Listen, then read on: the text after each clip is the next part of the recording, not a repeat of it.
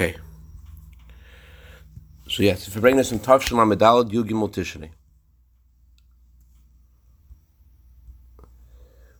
We are standing now in the time of the Hilula, day of the passing of Remarash, and although it's the night after his passing, but in general in Kedusha, the Torah tells us that the night follows the day. Just like sacrifices that were offered by daytime were consumed, they were eaten the following night, so the night after a sacrifice was brought, it was consumed the next night. So we see that although the Torah says when God made the world that evening was before morning, but regarding holy things, regarding sacrifices, the Torah says that the night follows the day. So, therefore, the night after the 13th of Tishrei, which is the night before Sukkot, is the still has relationship to the passing of the Maharash. This is something which are which has a particular re- relevance to tzaddikim. Tzaddikim are, are like sacrifices; they're holy. Especially um, when we're talking about not just a tzaddik in this world, but the way that tzaddik ascends upwards. As the Alter Rebbe writes in Tanya, that regarding the passing of Miriam, that this doesn't only um, that the passing of a tzaddik isn't only related to sacrifices, but the passing of a tzaddik is related to the para aduma, which is able to elevate someone who is, has been contaminated by a dead body, which spiritually represents someone who is totally distant from Hashem in a very low way. So the passing of a tzaddik reaches higher than a regular sacrifice, and that's why it's able to accomplish more than a, a uh, an atonement in a lower level on a on a place that needs it more than a regular sacrifice. And every year, on the time that, of the anniversary of the passing of the tzaddik, and especially the passing of a tzaddik who was leader of his generation, this idea of his ascent into heaven, causing salvation to the world, in a similar way to the that the para aduma causes cleanses the world. So this is repeated, renewed every single year, and therefore the idea of the night following the day, the fact that the it's similar to a sacrifice, is uh, very relevant. In other words, it's not just a tzaddik is holy and it's like a sacrifice, but tzaddikim have a relationship to the highest and holiest kinds of sacrifices, the para aduma, which is able to elicit a purification for those who need it most. So therefore, it is apropos that we're having a fabring there, but it says the night after the day of the passing of Maharash, and it still has a relationship to that day. Rebbe said, you may ask a question. At a time when there is a war, how can we have a farbrengen? That was having this farbrengen, as I mentioned, in Tashim Lamadalit, which was during the Yom Kippur War, 1974. 73, 74, Dr. Bressman. Okay, actually, it's Tashim Lamadalit, it was still before January, so it was 1973 still, yeah. So how can we have a farbrengen when there's a war? But it's known the teaching of the Reb Maharash that the way things the Reb Maharash said that although the world says that if you cannot go under an obstacle, only then should you try to go over an obstacle.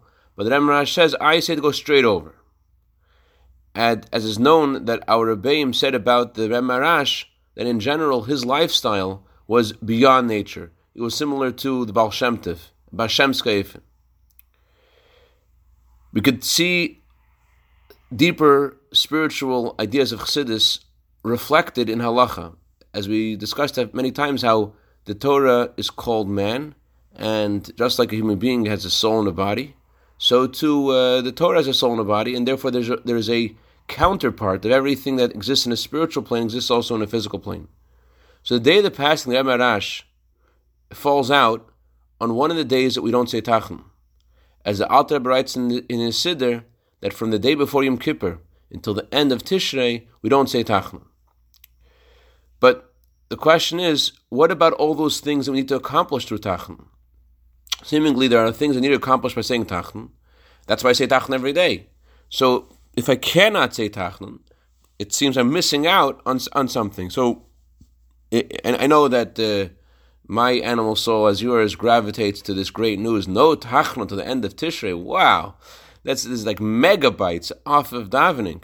So, uh, so why are we? Um, but questions looking at this a little deeper. Why would we be celebrating if we say this thing for a reason and it accomplished some, something and it, on the surface? Very simple. I, Hashem tells us you have a chance, you made a mistake, I'm giving you a chance to fix things up.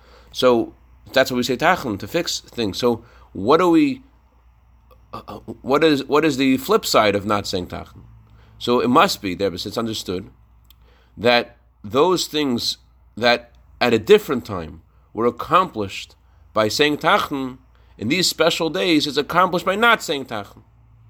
And since the Alter Rebbe Siddur was made for everybody, the Alter Rebbe has more of a relevance to everybody than the Shulchan Aruch. Alter Rebbe wrote a Shulchan Aruch, a code of Jewish law, and after the code of Jewish law, the Alter Rebbe then wrote his Siddur, and in the Siddur there are many things that he uh, changed from the way things were in the code of Jewish law. So the Siddur it has more of a relevance to every Jew than the Shulchan Aruch. Why? because the, learning the Shulchan Aruch requires great attention and precision. But the Siddur is something that needs to be used three times a day. And there are also many blessings that we need instruction from the Siddur for between each of these three prayers. So therefore, the Siddur has a relationship to men and women and even to children. As we see the way we educate children, that before a child becomes uh, five years old, you already teach them the Siddur. As the Alter writes in the beginning of the laws of Torah study, that as soon as a child is able to speak, you right away teach them how to, how to, how to say Torah. So, what you teach a child when they're born, before they are able to able to properly, just as soon as they begin to speak, are things from the Siddur. So it's understood that this instruction, that from Erev Yom Kippur until the end of the month, we don't say Tachnun, this is a message that is relevant to everybody, to men and women and children. So the fact that we that we uh, usually say tachnun. What are we What are we trying to do when we say tachnun? We're trying to ask Hashem for something, asking Hashem for forgiveness. So it's understood in these days, before Yom Kippur till after Tishrei, and during this entire time period, we're able to accomplish that kind of forgiveness and rectification by not saying tachnun. In other words, simcha, lechatchila riber by going, instead of addressing the sin, addressing the mistake, and asking forgiveness for the mistake, just by adding in simcha and not saying tachnun, I am accomplishing the same thing as saying tachnun. So Rebbe is mentioning this in reference to the idea of having a farbrengen during the Yom Kippur War. On the one hand, Jews are fighting. On the other hand, we see from that Maharash that when you have an obstacle, you go straight over the obstacle. Just like we are saying that by not saying tachnun, we accomplish what we could usually accomplish by saying Tachnun, so too we're making a farbring, and Rebbe says, during this time when Jews are fighting to accomplish what we ordinarily accomplish by um, by, by think, doing things in a more of a uh, serious and bitter way. This has relationship to the Psalm 27, which we are saying during these days. Someone told me yesterday, and heard this before, um, that I think I think actually Dr. Bresson, I think it was your son who told this to me to us. That David told us yesterday that it's a school of for Ashiris. It's a it's a spe- special blessing for wealth by saying Psalm 27 from the beginning of Elul until Hoshana Rabbah. So we, although Yom Kippur has passed, we still say this psalm. And what's the meaning of this thumb? What was what's what's what's the what's the main point of this of, of this of this chapter? the main theme of, of this of this chapter is in the verse uh, number eight. I seek your face, Hashem, looking for the innermost of Hashem. Which the idea of the innermost of Hashem, in the simple sense is, as the Torah says, with the light of the King's face we are alive. The what's the meaning of the light of the king's face? So Chassidus says that Chassidus gives an example of a king who had this rule that king had a court, and the court decided, you know, the fate of people, and the the court had this stipulation that although someone may be be tried and accused and guilty and and therefore liable to consequences, but if they would meet the king on when they leave the courtroom, all of a sudden all bets are off, all the laws are changed, and the guy gets off scot free. So, what, the idea of with, in the, with the king's face, we are alive. That means when you meet the face of the king, we receive life, meaning by be, seeing, being connected to Abish's in, in, innermost. Be'er pnei melech, by the light of the king's face, there is life, and not just life in the simple sense, but life with all explanations. As the Talmud says, the one who gives life gives parnasa. One who gives life gives also money and gives a way to enjoy that life. So, since we are talking about a time where we are commanded by the Torah to seek the face of Hashem, the meaning of the face of Hashem means the innermost of Hashem. This is a time when Hashem grants us life, not just life in the simple sense, but life with all explanations. This is also has a relationship to a teaching of the Baal Shem Tov, that Rabbi Levitz Berditchev would often repeat. Levitz Berditchev, although he was a student of the Baal Shem Tov, only heard four teachings from the Baal Shem Tov. And he would always repeat those four teachings. One of them was, Hashem is your shadow. That just like when you move around, your shadow moves with you, and the shadow does exactly the same movements that you do, so to Hashem is your shadow, the way a Jew acts in this world, that's the way that God acts, so to speak. And the Zohar says about this, Tochazi, come and look. In general, when the Zohar introduces a teaching, the Zohar introduces it with the words "come and look." In the it's fascinating. In the Gemara, whenever it introduces a teaching throughout the Gemara, the most common phrase in the Gemara, I think, is "come and hear." Tashema, come and hear. Hear the following teaching. So the Zo- the Gemara's phraseology for introducing a teaching is listen to it, think about it, and then you understand it. Listen to all the details of what you're going to hear, and then you'll get it, and then we can we can discuss it. But the Zohar says, "Come and see." That means the inner dimension of Torah, the Zohar, which is revealed in our generations through Chassidus, through the teachings of Baal and then through the Alter Rebbe and teachings of Chabad. Although we may be in galus, etc., and, and there are difficult things that are going on, it's possible to see. Tachazi. So, what, what does the Zohar say? What should we see? What are we able to see? Kegavna. What's kegavna mean? Kegavna means that just as I show, a Jew shows his face in this world, that's the same face God shows us in heaven. So when a Jew shows a smiling face in this world, God shows him happiness in heaven, as the Zohar says in detail. That's what the Zohar says, and therefore Hashem is our shadow. The way we act, that's the way Hashem acts, and it's something that you could see. In other words, it's something that has a, a, a, a it's hard and fast. A yid shows simcha in this world, and hard and fast there's a there's a response in Shemayim. Now you have to learn about it, understand it, and, and then try to interpret it. A yid is besimcha in this world and shows a beautiful Dr. Bressman smile. Right away, there's simcha by yidden. Baruch Hashem. Okay, so from, from all of these ideas that we're discussing, it's understood that the way to help the Yidden Eretz Yisrael during these days, during the time of the war, is specifically through Simcha. Simcha breaks boundaries and even breaks the boundary of a physical space. In other words, the Rebbe is saying uh, uh physical space, we're, we're in New York, we're not in Israel, but Simcha breaks the boundaries of space as well. In order that we should see the fulfillment of the words, with the light of the king's face there is life, which means to live in a simple sense, and not just, again, just to live in a simple sense, but to have all of the blessings of life, including parnasa, etc., and that should happen here in this world lower than 10 tfachim. Lower than 10 tfachim means lower than about 60 uh, uh, inches. That means it should happen here in a way that's down to earth.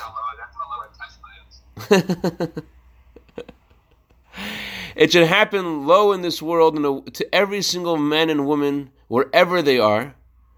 This is accomplished that in one place in the world, Jews gather together, and whenever Jews gather together, the Shekhinah is there, and especially if there aren't just ten Jews gathered there, but many tens of Jews, How much more so if this gathering is associated with Torah and inspiration of fear of heaven, and how much more so when this is connected with the passing of the Reb Maharash, who was a leader of the Jewish people, and how much more so that this night is connected with Erev Sukkot.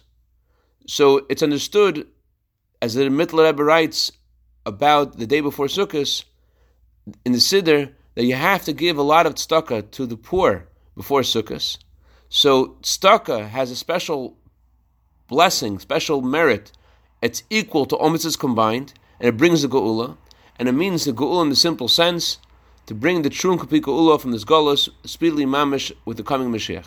So in short, in the first talk that we just learned, Deb is emphasizing the need for a farbrengen, not only why it's okay to have a farbrengen, why this is especially relevant to the Jewish people in Eretz Yisrael and how they will receive from this joy that is a, that the Rebbe is making here and outside of, of Eretz Yisrael, how this will impact and break all boundaries and bring down chayim, bring down life to to Jews all over the world. Any any questions on the on what we just learned until now? Okay, let's continue. Um, Chaim, Chaim, Bracha. So wait, are you you're you're I, I, I guess I, I I missed the connection between the original you know avoda like la- lacking of, of something but really not lacking in respect to Tachnun. Oh, so, how how are we turning that into the the Gashmias lower than ten okay, so basically, what Rebbe was saying was that ordinarily we accomplish rectification for our sins by saying tachnun. And the fact that we don't say tachnun in these days doesn't mean that we're missing on that rectification, on that cleansing. What it does mean is, is that we are accomplishing the same thing we do ordinarily within, in, in a bitter, serious way. Uh, we accomplish the same thing now with simcha. And that's why, by having a farbrengen of simcha, that will bring down chayim, would bring down life. The meaning of life, chayim, um, isn't. It says when you see the king's face, there is life. So during these days, Hashem encourages us and asks us to, to be connected to the innermost part of Hashem, the face of Hashem, which means the innermost face, of, the innermost part of the Eibushter. So we accomplish this with simcha, and it brings brachas down to every, in, in every area of life. Um, one, I just want to highlight one more point before we go on that we just said. Um, Oh, that a Yid has to show simcha in this world. The Yid shows simcha in this world, and the Abel should show simcha to him, and it's and it's a, there's a response. And Tach it's something you could look at. So Mechamar Chayet, the way to, to bring the brachas down, Matos Artvachim, is specifically through simcha. Okay. Um, the um, the Rebbe in in the, in the Farbrengen, the uh, the Rebbe goes on to many other points. I'm, I'm going to, to skip to Eis Beis in the, in the Farbrengen. Um, in these four days, between Yom Kippur and Sukkot, it says in the Talmud, the Jewish people are busy with mitzvahs. One person is making a sukkah, one person is making a lulav, everyone's busy with mitzvahs. And since this is a time that everyone is busy with the sukkah and the, and the, and the lulav and esrog, automatically they're also busy with learning the halachas about these things.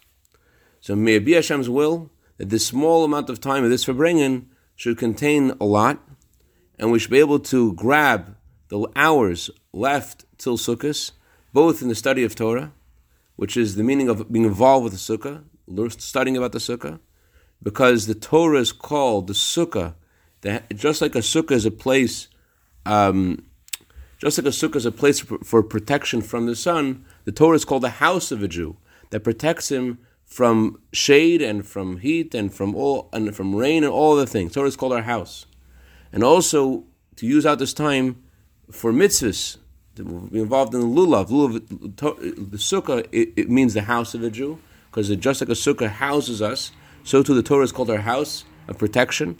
And the lulav involved is, is, is, is not just doesn't only mean lulav means all mitzvahs, and especially as Mittler Rebbe says, that during the, the, day before Sukkah is supposed to give a lot of tzedakah to the poor. And to all of these in, things with joy and gladness of heart, in the hours that are remaining till Sukkot, the time of our joy.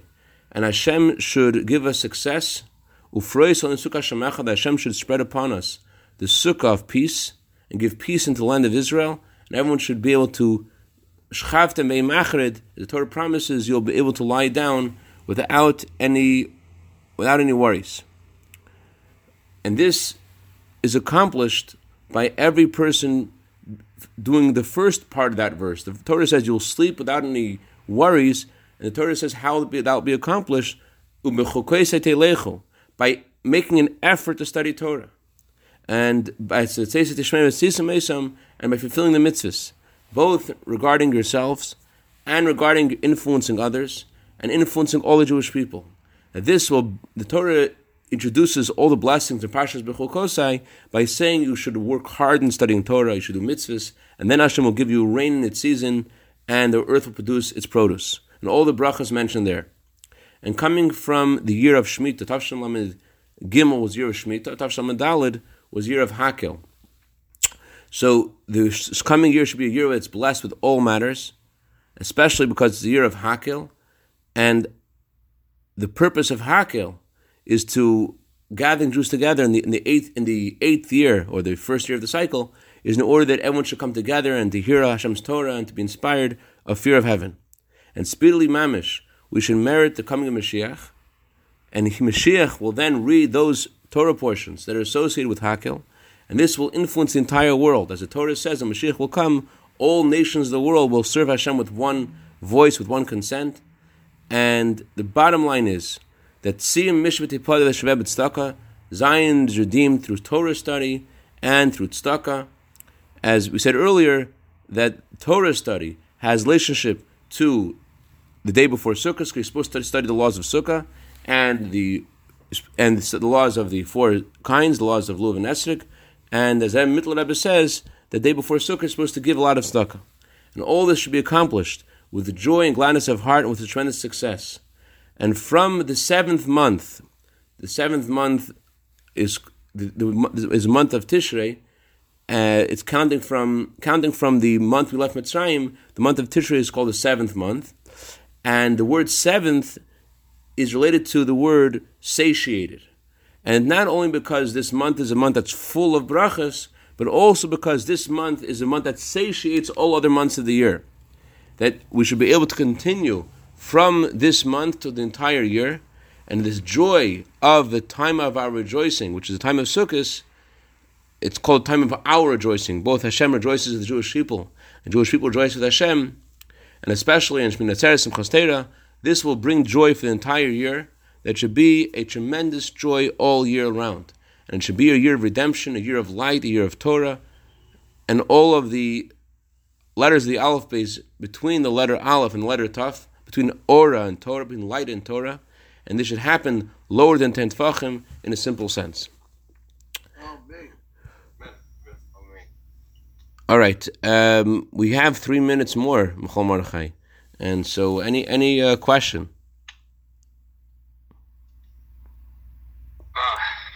I'm just going to I'm going to address one question that the Rebbe mentions in the Farbrengen. Uh, an ice test. I'm going to go back to ice test. Everybody asks a question. How come Hashem is doing this? This is happening again.